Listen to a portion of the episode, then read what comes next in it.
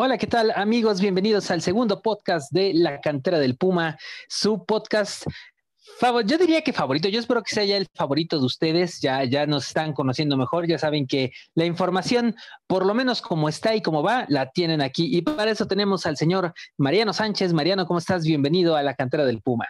Mi querido José Iván, muchísimo gusto estar aquí en la cantera del Puma, segundo programa de esta nueva era de la cantera muy feliz porque Pumas está en liguilla, entró directo, no tan feliz por lo de Talavera, ya vamos a hablar de ello más adelante, y ojalá que sí, ¿no? Eh, que seamos sus favoritos, que nos escuchen, que nos quieran, que nos manden mensajes. Nos fue bastante bien la primera edición, muchísimas gracias a todos los que nos escucharon, y, y bueno, hablar de Pumas, que vienen semanas de descanso, pero eso no quiere decir que no hablemos de nuestros Pumas.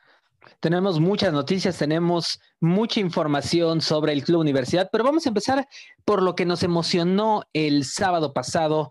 A las nueve de la noche en el Estadio Azteca se llevó a cabo el partido de la jornada 17 del Guardianes 2020, en el cual Pumas de verdad de una manera milagrosa, porque yo tengo que, admitirlo que fue de una manera milagrosa, gana 2-1 al equipo de Cruz Azul con un doblete de Juan Ignacio Dineno, que vuelve de nueva cuenta al gol, lo estábamos comentando la, vez pasada, que, se estaba perdiendo un poco en el olfato de gol y de repente se destapa de nuevo con, un, con dos goles importantísimos porque eh, ya viéndolo en un análisis profundo, creo que no le fue tan bien al equipo universitario en 75 minutos, yo creo, Mariano.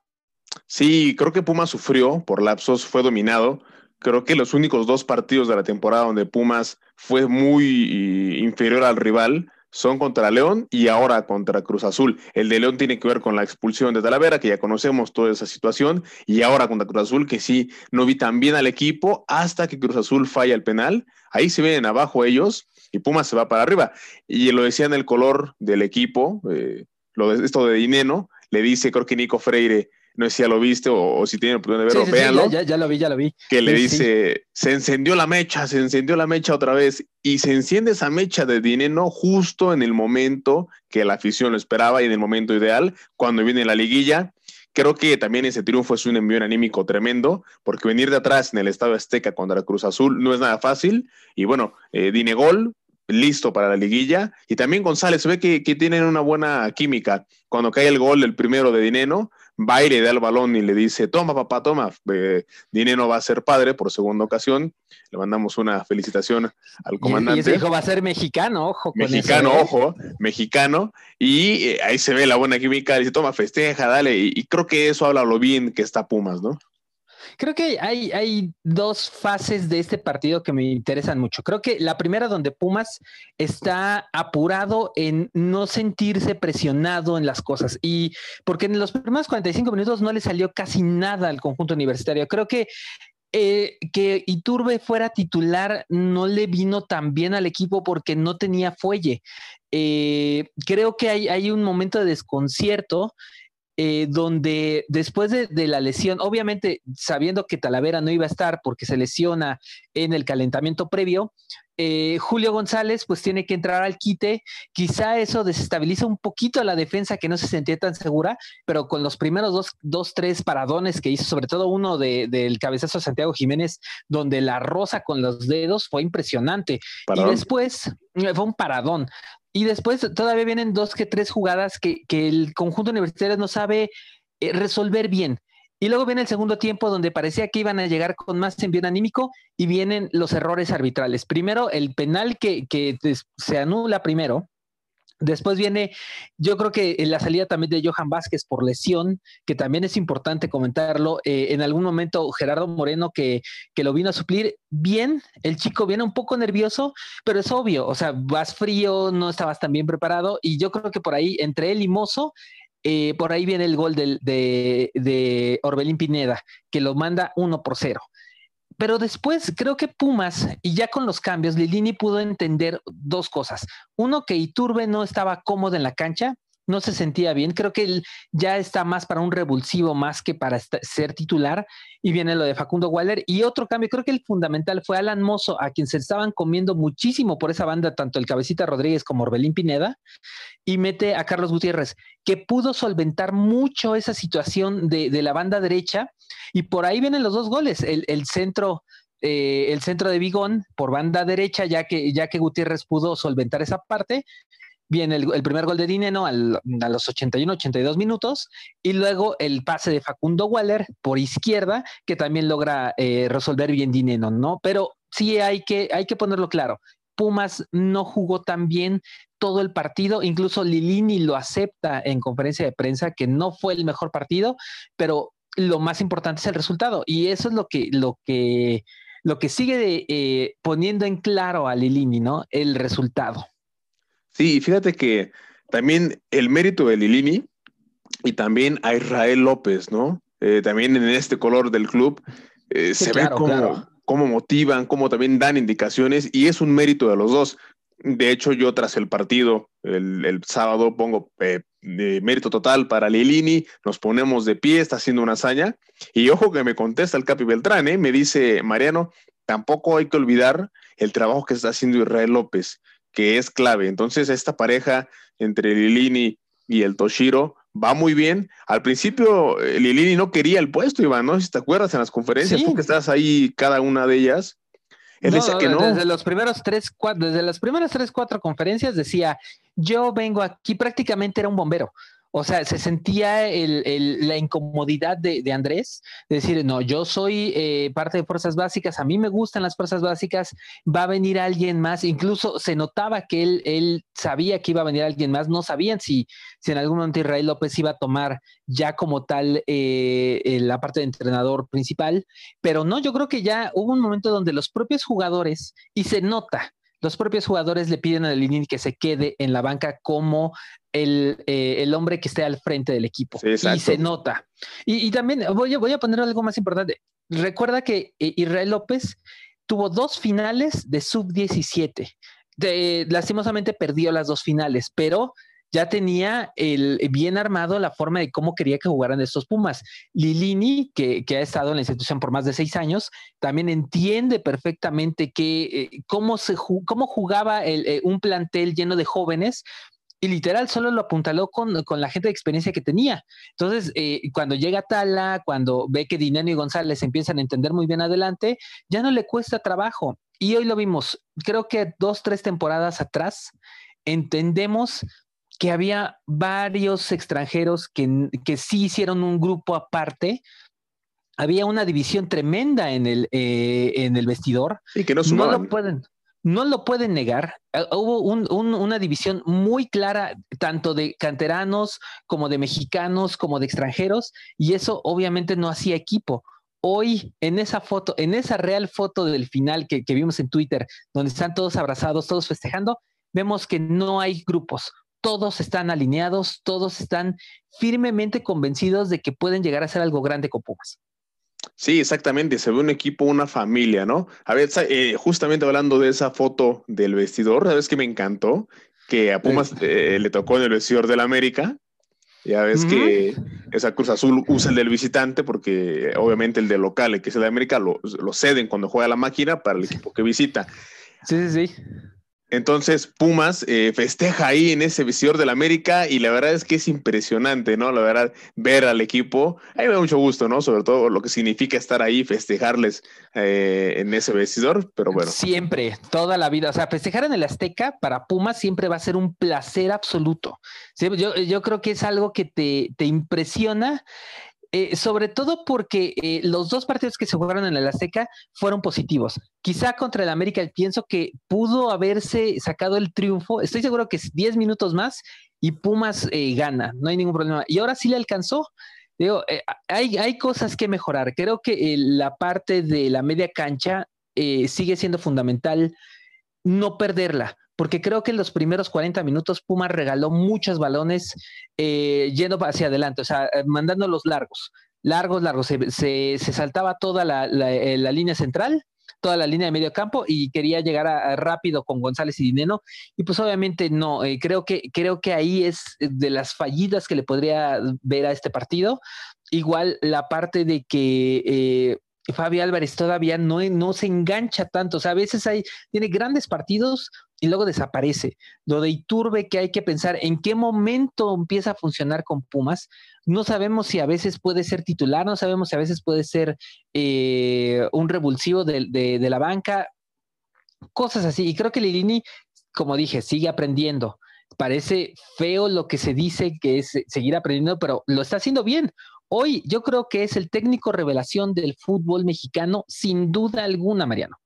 Sin duda alguna, Iván. Si es, así, es el. Yo diría que hasta si no fuera por Nacho Ambriz sería el técnico del semestre o del Guardián 2020. Vamos a ver, porque si levanta el título, ahí sí podríamos darle esa condecoración. Creo que se podría ganar eso. Pero sí, a Lilini le gusta, está aprendiendo, pero como dices tú también, en el buen sentido de que no es lo mismo dirigir a las fuerzas básicas que al primer equipo y lo está haciendo muy bien y tiene también a los chavos que lo están apoyando. Me refiero al equipo, a los extranjeros que están con él y que le brindan su apoyo. También el lado de Israel López es importante. Creo que también por ahí Chucho Ramírez estaba ese día en el vestidor de Pumas. y eso es importante, ¿no? Se ve ahí eh, el Goya antes del partido. Creo que hay una unión desde la directiva hasta la dirección técnica, los jugadores, toda la esfera que es Pumas, porque se hablaba que cuando estaba Michel no se llevaba con Chucho Ramírez, que también una dicen que una de las principales razones por las que Michel eh, sale de Pumas es su mala relación con Jesús Ramírez. Entonces, pues eh, eh, ahora vemos que todo es unión, o por lo menos así pintan las cosas en Pumas. Creo que la, la, salida de Michel, y, yo puedo respetar a, Miguel González por lo que hizo en el Real Madrid, su larga trayectoria, seleccionado español, mundialista, etcétera. el, tipo es un ganador. Y cuando estuvo con Pumas, creo que no lo hizo mal. Creo que a pesar de todo y a pesar de haber sido muy condescendiente con ciertos jugadores, porque fue muy condescendiente, no lo hizo mal. Pero creo que va a dejar la marca, la marca profunda es esta, haber dejado al equipo tres días antes eh, y después en las conferencias, en las conferencias, en, las entrevistas posteriores eh, a su salida, primero diciendo que eran temas personales y a la mitad del torneo diciendo que ya no tenía una materia prima con que hacer a Pumas competitivo. Creo que eso, eso deja eh, hasta igual, algo en los jugadores que para, para decirles, ¿sabes qué? No. O sea, nosotros podemos ser mejores, nosotros podemos ser alguien importante, alguien protagonista. Lilini lo entiende. Tú, tú ves las charlas motivacionales de Lilini en todos los, en todos los colores que ha sacado el club, que es impresionante. Eh, como les dice, vamos hacia adelante, vamos a atacar, ustedes se merecen esto. E, esa parte, ustedes se merecen esto, ustedes están aquí, eh, demuestren que, pueden eh, ser campeones, que pueden ser, eh, que, están en este lugar porque pueden, etcétera, etcétera. Entonces, creo yo que la salida de Mitchell, ya viéndola en perspectiva, le hizo más bien que mal a Pumas en su momento, Mariano. Sí, porque como dices tú, o sea, le están demostrando que sí hay materia prima, que sí hay los jugadores para poder hacer cosas importantes y también lo que dices de Lilini, algo que me gustó mucho es que les pusieron los videos o les ponen, no sé si sea cada semana o solamente fue ahora en la 17, que dice, les vamos a poner los videos de lo que han hecho ustedes cada semana y vamos a ver cómo estaban en la 1, en la 2, qué hacían en la 3, cómo estaban y lo que han logrado hasta ahora, ¿no? Me parece importantísimo que Pumas esté como segundo lugar con la nómina que tiene, con todos los problemas que se hablaban y sobre todo porque nadie cree en ellos, ¿no? Aquí lo dijimos la semana pasada, analistas que en televisión no dan un peso por Pumas, y, aquí no es que nos y siguen dando un peso. Sí, siguen, siguen, dando un peso, ¿eh? porque yo escuché. No les basta. Eh, yo escuché hace, eh, no sé si fue esta mañana o hace ayer, que el día martes, digo el día lunes, que estaban haciendo en, la radio una previsión. No, es que, ¿cómo le va a ir a Pumas? ¿No? Y de repente dice, yo creo que se quedan en cuartos de final porque ya no tienen a Talavera, porque tienen así. Y es el mismo discurso, o sea, sí, eh, Pumas demostró que podía estar en segundo lugar, que, le que, nadie le podía ganar, tiene una sola derrota, solo una derrota ante el líder general del torneo, el que no perdió casi con nadie. Entonces tú dices, ¿cómo tú sigues de... No, no, me cabe en la cabeza pensar que siguen dudando. Ninguneando, están ninguneando los Pumas, la verdad es eso. Desde que empezó el torneo lo están ninguneando, Iván. Sí, entonces, y me, encanta todo lo que han dicho todos los jugadores en las conferencias previas. No creemos en nada, no queremos escuchar más críticas, ya queremos dejar de escuchar qué nos hace falta, qué le hace falta a Pumas, cuándo va a llegar el tope. Creo que también ese es el punto del pique que tienen entre ellos, ¿no? Es así de entre la prensa misma, entre la propia afición en redes sociales de cuándo se va a caer, cuándo se va a caer. Pues, ¿qué creen? No se ha caído. Pumas hoy es segundo lugar general después de 17 fechas, después de León, que tiene una temporada récord, pero digamos que si León no hubiera tenido eso, Pumas hubiera sido eh, uno de los principales candidatos hoy por hoy a ser campeón del fútbol mexicano. Ah, vamos a ver ahora con esta, esta pausa de la fecha FIFA que sí, sí, sí va a afectar, Mereno. No sé cómo lo veas tú. Fíjate que puede afectar porque son tres semanas prácticamente que Pumas no va a estar con actividad a ver, vamos, van a descansar ahora por la fecha FIFA, después viene el repechaje y después ahora sí ya viene los cuartos de final. Híjole, no sé qué tanto le va a pesar, no quiero que le pese. Eh, y también algo muy importante, lo de Talavera, que, eso, eso me tiene con el alma, eh, te lo juro. Desde ayer la tengo en un hilo. Terriblemente, eh, hoy, ayer se confirma que Alfredo Talavera va, es, es dado de baja de cuatro a seis semanas eh, espera la directiva que no tanto, espera, espera el cuerpo técnico que eh, eh, se recupere un poco antes, tres semanas. Están pensando en que no juegue los cuartos de final, pero que sí pueda tener una recuperación. Hoy estaba viendo una foto en redes sociales donde ya Talavera está trabajando en, el grupo, ¿no? Con, ya haciendo una rehabilitación. No es tan grave, pero por ahora yo creo que lo que le, duele mucho a Talavera son los saltos porque vimos que las veces que se lesionó fueron por balones eh, en alto. O sea, como que su pie la pierna de apoyo no la tiene tan bien y eso es lo que ha hecho que tenga esta, esta lesión muscular, porque también es muscular, eh, no, es no es una rotura de ligamentos, no, no se rompió ningún hueso, entonces, pero sí, sí se ve que ya por, por la edad, por, por la forma en cómo juega él, está, está bastante dañado. Y también, fíjate que es muy bien e, eso de que la fecha FIFA puede dar un cierto descanso también a los jugadores, porque recordemos que muchos tenían algunas dolencias. Johan Vázquez, quien salió de cambio en el partido contra Cruz Azul, va a perderse eh, solamente una semana, ¿no? Entonces, la fecha FIFA sí le sienta bien a, Johan para que no, no esté entre algodones, pueda descansar bien y pueda estar en la liguilla, que por cierto, todavía no sabemos quién nos puede tocar.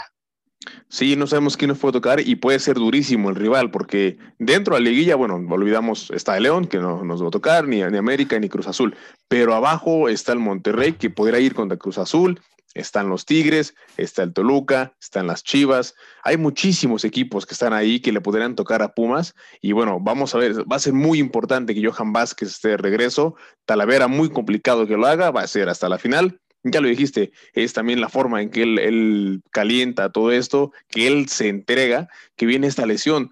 Ah, sí confío en Julio González de ese lado, pero eh, también es un chavo, o sea, no, no podemos dejarle toda la responsabilidad y, todo lo que es Talavera, obviamente no lo tiene él aún. Sí, claro, y además con las estadísticas que han salido de Talavera, que es quizá el, líder en atajadas, el líder en, situaciones eh, no permitidas de gol, pero Julio no lo ha hecho mal. O sea, eh, recordemos otra vez, temporadas pasadas donde veíamos que de por sí el pollo Saldívar no estaba funcionando bien, de repente tenías a Bernabé Magaña que igual no era alguien que te podía dar mucha seguridad. Creo que el trabajo de Iván Gaitán, el entrenador de porteros hoy de Pumas, es fundamental. Es alguien que ha entendido cómo trabaja Talavera. Y yo, yo sí pienso una cosa, y, lo estuve reflexionando el fin de semana Creo que también Talavera ayuda mucho a Julio. Creo que le, da mucha confianza en los entrenamientos, creo que le da mucha mentalidad, le, está, les lo está empujando para decir, puedes hacerlo, eres el mejor, si no estoy yo, tú puedes, eh, tú, tú puedes atajar muy bien. Y ahí se nota, ¿no? Ahí se nota también el grupo que puede hacer eh, Talavera con, con sus otros porteros. O sea, tratar de animarlos de decirles, si no estoy yo, tú puedes con la carga. Sí, y creo que en particular eso que dices, a Talavera le hacía falta. Dicen que en Toluca ya no estaba a gusto, que ya la mentalidad pues estaba un poquito desgastado, todo esto. Y en Puma se encuentra con otra cosa, ¿no? Otro, eh, se encuentra en una casa totalmente nueva, con compañeros nuevos, con gente que lo motiva y que lo ven como el líder, ¿no? Como el, la persona a seguir. todos lo ven eh, como alguien muy importante. Y qué bueno que tenemos eso y qué bueno también que la portería de Pumas está segura, te repito, creo que Julio González lo puede hacer bien, no hay que darle tanta presión y vamos a ver cómo nos va. Pues eh, prácticamente hoy eh, los que podrían ser rivales de Pumas, eh, recordemos que la Federación Mexicana de Fútbol lanzó unas llaves bien raras en las cuales parecía que nos tocaba Tigres. Y de repente decían, no, no, no, a ver, esperen, es que hay unos numeritos abajo donde dicen que estos se pueden tocar. Realmente, realmente no está claro quién le puede tocar a Pumas. Según lo que los reglamentos de la federación, sería por la parte de la tabla que les toque. Si fuera así, quien pase, si en algún momento pasara Mazatlán, si en algún momento, digo Mazatlán, ¿eh? si en algún momento pasara. Sí, no les vida, no Puebla, vida. Sí, Puebla. Puebla, Pachuca o Santos podrían tocarle al Club Universidad, pero como se ven en, eh, en, estos acomodos, es muy probable que Chivas, Chivas o Necaxa podrían ser los rivales del equipo universitario, esperando a ver cómo viene el repechaje, porque también recordemos, Pumas va a tener un descanso largo de 20 días para recuperarse y para saber quién va, a quién le va a tocar en esta liguilla. Mira, fíjate, eh, fácil. Si Monterrey le gana al Puebla, que creo que es muy probable que pase, y Tigres le gana al Toluca, ellos son automáticamente eh, los lugares 5 y 6 de la tabla, por así decirlo.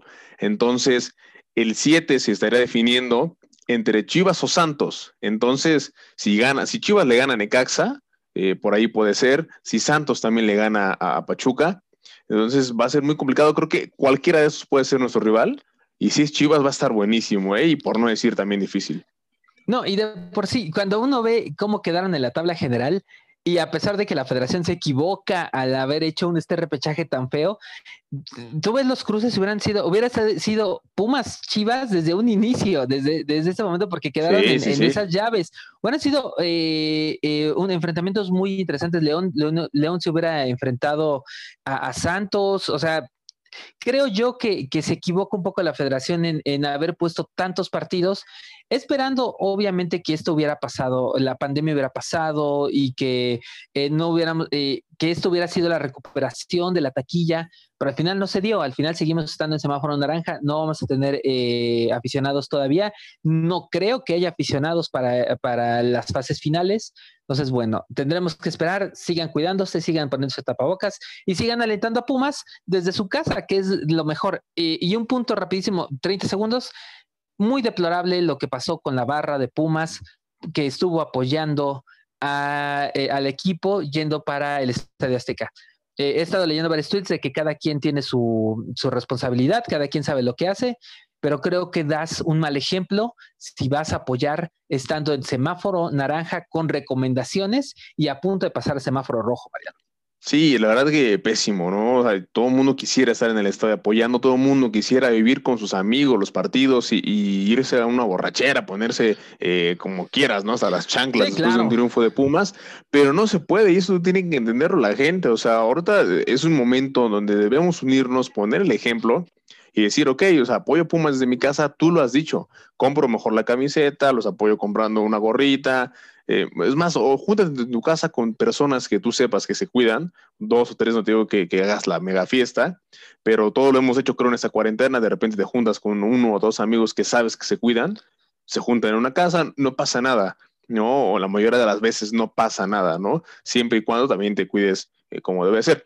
Pero sí, reprobamos esas, esos actos, que no se repitan, porque a todos nos gustaría estar en la final si es que Pumas llega, ¿no? Sí, claro. Eh, pero bueno, no se puede y hay que entenderlo. Tenemos confianza.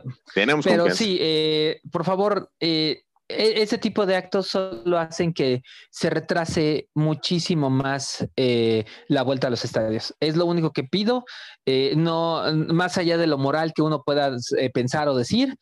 quédense en su casa y esperemos a que ya la, las, la Secretaría de Salud y las organizaciones sanitarias nos den ya el visto bueno para regresar a los estadios rapidísimo, varias, varias notas antes de, casi terminar, porque ya casi terminamos. Sí, ya casi nos vamos. Eh, lo de Carlos González, ha, habido mucho rumor de que Carlos González puede irse de Pumas hacia Tijuana. La información que yo tengo, la que yo, yo investigué, fue que a la mitad del torneo, los Hank le preguntaron a la directiva de Pumas cuánto costaba Carlos González. Eh, la directiva de Pumas les dio un precio y, Tijuana dijo, ok, perfecto, nos vemos al final del torneo y vemos si podemos hacer una negociación. Ahí quedó nada más. No hay, ah, eh, no todavía no existe una eh, un fichaje real. No se, se habla sobre este jugador, se habla sobre eh, algunos montos, se hablan sobre algunas cosas, pero todavía nada, Mariano. Pero ¿te parecería que Carlos González fuera una baja muy importante para Pumas? Sí, por lo que significa últimamente Carlos González para, para, el equipo. Creo que más allá de que a veces no marque tantos goles, sí es una pieza clave. Y yo lo dije en algún momento en, en otro programa, que Cruz Azul también está en búsqueda de Carlos González. Ya hace tiempo preguntaron por él. También están checando la opción de Juan Ignacio Dineno. Eso me lo comentó de buena fuente Carlos Córdoba, porque hay que decir nombres, no nada más decir una fuente, ahí como que, porque aquí, aquí hicimos las cosas, ¿no? Tú investigas tus fuentes aquí hicimos lo que investigamos, ¿no? Entonces, es eso, o sea, también puede ser que vaya Cruz Azul o también que nada más se acerquen, como, como lo de Tijuana, que también me parece que quiero quisiera a Carlos González en su equipo, ¿no?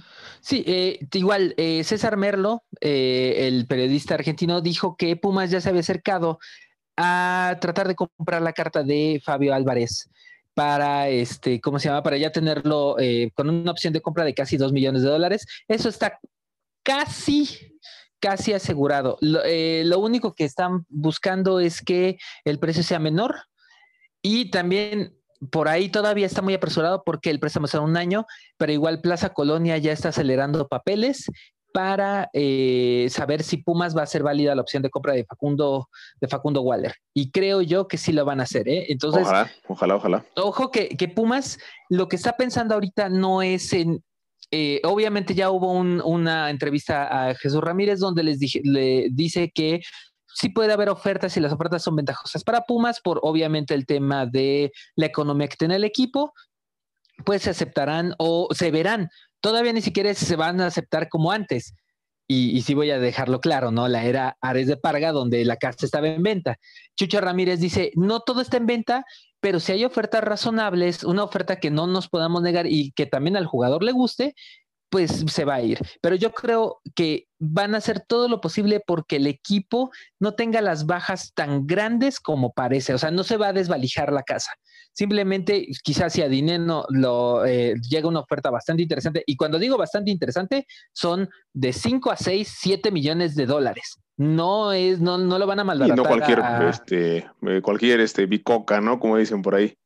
Sí, exacto. No van a malbaratar a, Dinero, no van a malbaratar a, Carlos González, para nada. Eh, quizá al, único, y pero eso ya es más un rumor igual, al único que estarían dándole un poco de salida es igual a Juan Manuel Iturbe por las situaciones, pero todavía no hay nada claro. Sigue, eh, hoy por hoy, en este tema de rumores de fichajes, le podemos decir que Pumas está más abocado a la liguilla que a otra cosa. Pues bien, Mariano, esto se acabó. Muchísimas gracias por estar hoy en la cantera del Puma. Mi querido Iván, muchísimas gracias a ti, a toda la gente que nos escucha. Vamos a ver cómo le va a Pumas, qué pasa allá más adelante. Ahorita que se enfoquen en el tema de la liguilla, los refuerzos, las bajas y todo, que venga después. Y bueno, aquí estamos para la otra semana. Tenemos sorpresas, a ver invitados, como se los hemos prometido. Espérenlo porque se viene una buena época para Pumas. Eh, más rápido tus redes sociales arroba as-m Sánchez, ahí me pueden seguir, me leen, ya saben, en As México también. Perfecto, mi nombre es Iván Ruiz, me pueden encontrar en arroba el desconocido, toda la información de Pumas también la pueden encontrar en Babel México, ahí es donde cubrimos eh, Mariano Sánchez tanto en As México como eh, un servilleta en Babel México. Así que nos vemos la próxima semana ya con la previa de qué va a pasar en la liguilla. Muchísimas gracias a todos. Sigan suscribiéndose. Tenemos muchas sorpresas, invitados importantes. Cuídense. Hasta pronto.